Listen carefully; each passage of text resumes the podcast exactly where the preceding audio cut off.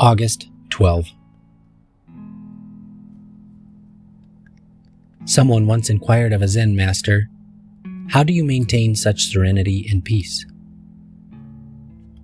He replied, I never leave my place of meditation. Although he meditated early in the morning, for the rest of the day he carried the peace of those moments with him.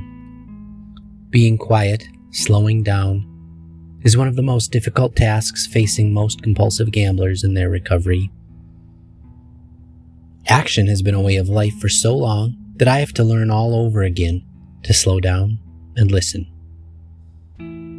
Beginning each day in prayer and meditation can be the most rewarding experience of my day. When I choose to take that peace and serenity with me throughout the day, the world itself seems to slow down and move at my pace, rather than spinning so fast that I'm always running to catch up.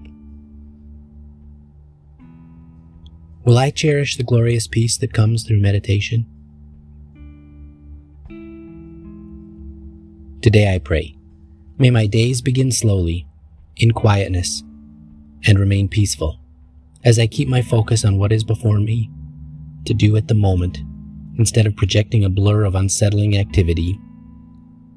As frenetic action was a symptom of my compulsion, serenity is a sign of my recovery. Today I will remember to allow serenity into my life.